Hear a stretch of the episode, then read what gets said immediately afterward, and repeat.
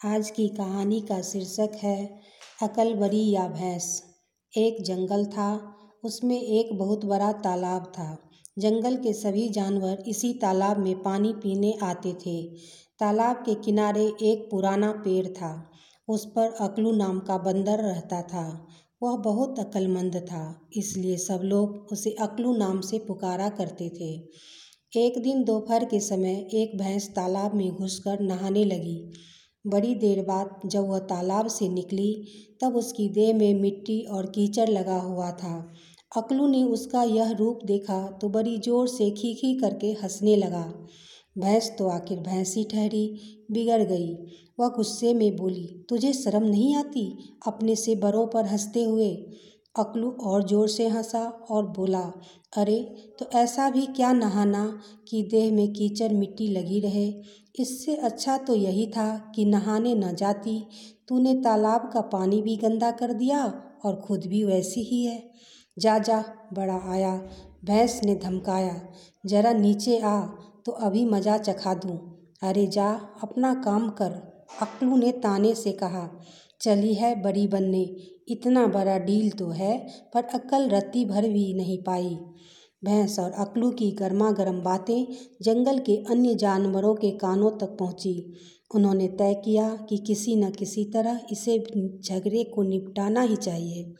शाम हुई, जंगल के सभी जानवर तालाब के किनारे इकट्ठे हुए। सबकी राय से यह तय हुआ कि जो कोई इस तालाब को बीच से पार कर जाएगा वही बड़ा है।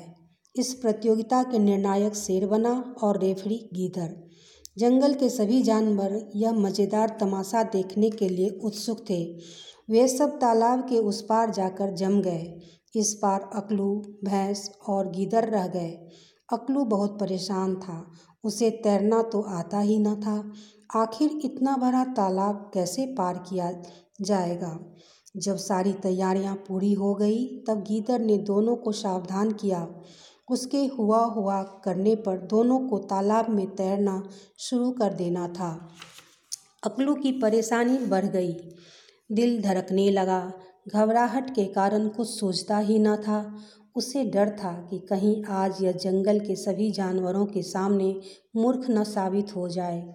अचानक गीदड़ ने हुआ हुआ की पुकार लगाई। भैंस तैयार खड़ी थी। वह तालाब में पील पड़ी। अब अकलू ने भी थोड़ी हिम्मत बांधी और अकल लगाई। अचानक एक तरकीब समझ में आ गई। अकलू खुशी से उछल पड़ा।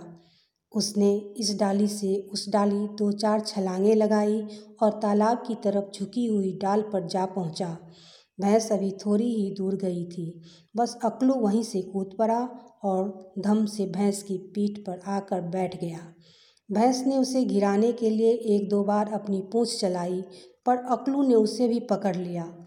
जंगल के जानवर अकलू की चतुराई देखकर चकित रह गए।